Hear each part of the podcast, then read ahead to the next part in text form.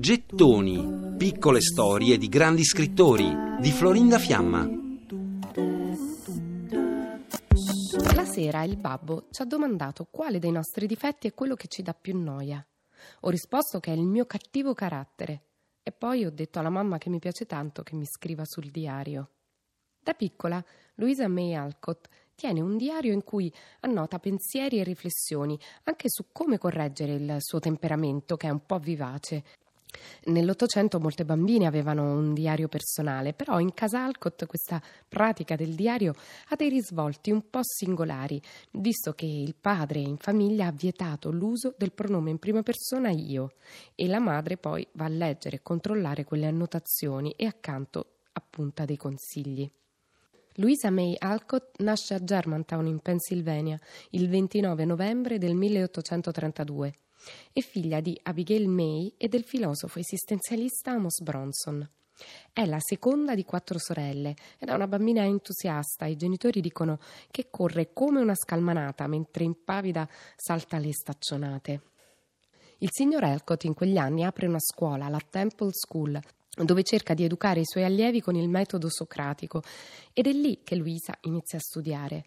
La scuola però viene chiusa dopo pochi anni dallo sceriffo della contea perché Amos Bronson ha commesso un reato molto grave per quei tempi. Ha accettato in classe una bambina nera.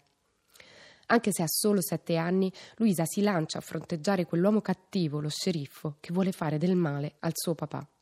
Dopo questa esperienza, gli Alcott si lanciano in una nuova avventura e vanno a vivere in Massachusetts, a Fruitland, Fruttilandia, una comune utopica agricola fondata proprio dal padre di Luisa insieme ad altri su principi trascendentalisti ed ecologici. Le persone che ci vivono adottano una dieta rigorosamente vegetariana, in cui l'unica bevanda consentita è l'acqua e ogni bene viene messo in comune. Gli abitanti di Fruitland vogliono sostentarsi solo con i frutti della terra, però il freddo invernale è impietoso con il loro stile di vita così semplice e gli Alcott devono ritirarsi scoraggiati perché le bambine sono debilitate da quella ferrea dieta applicata anche ai vestiti. Infatti, se non si usava lo zucchero per boicottare gli schiavisti, non si usava nemmeno cotone e lana, si potevano indossare solo abiti di lino. Luisa e le sue sorelle sono sempre affamate e quindi gli Alcott decidono di trasferirsi a Concord nel 1845 in una casa chiamata Orchard House, un grigio cottage con il tetto spiovente, circondato da alberi di melo. La Alcott chiama quella casa Apple Sump, che è il nome di una torta di miele tipica americana. Nella stanza di Luisa in quella casa c'è una scrivania tra due finestre, alla quale la scrittrice siede a lavorare anche per 12 ore al giorno.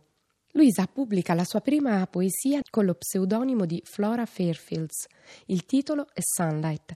Per la pubblicazione riceve i suoi primi 5 dollari e riesce a vendere anche due racconti, sempre pubblicati nell'anonimato, I pittori rivali e Il matrimonio mascherato, e con questi guadagnerà altri 10 dollari. Luisa May Alcott in quel periodo nel suo diario confessa: La gente pensa che sono strana e selvaggia, ma la mamma mi capisce e mi aiuta. Per ora non ho parlato con nessuno dei miei progetti futuri, ma sono certa che riusciranno.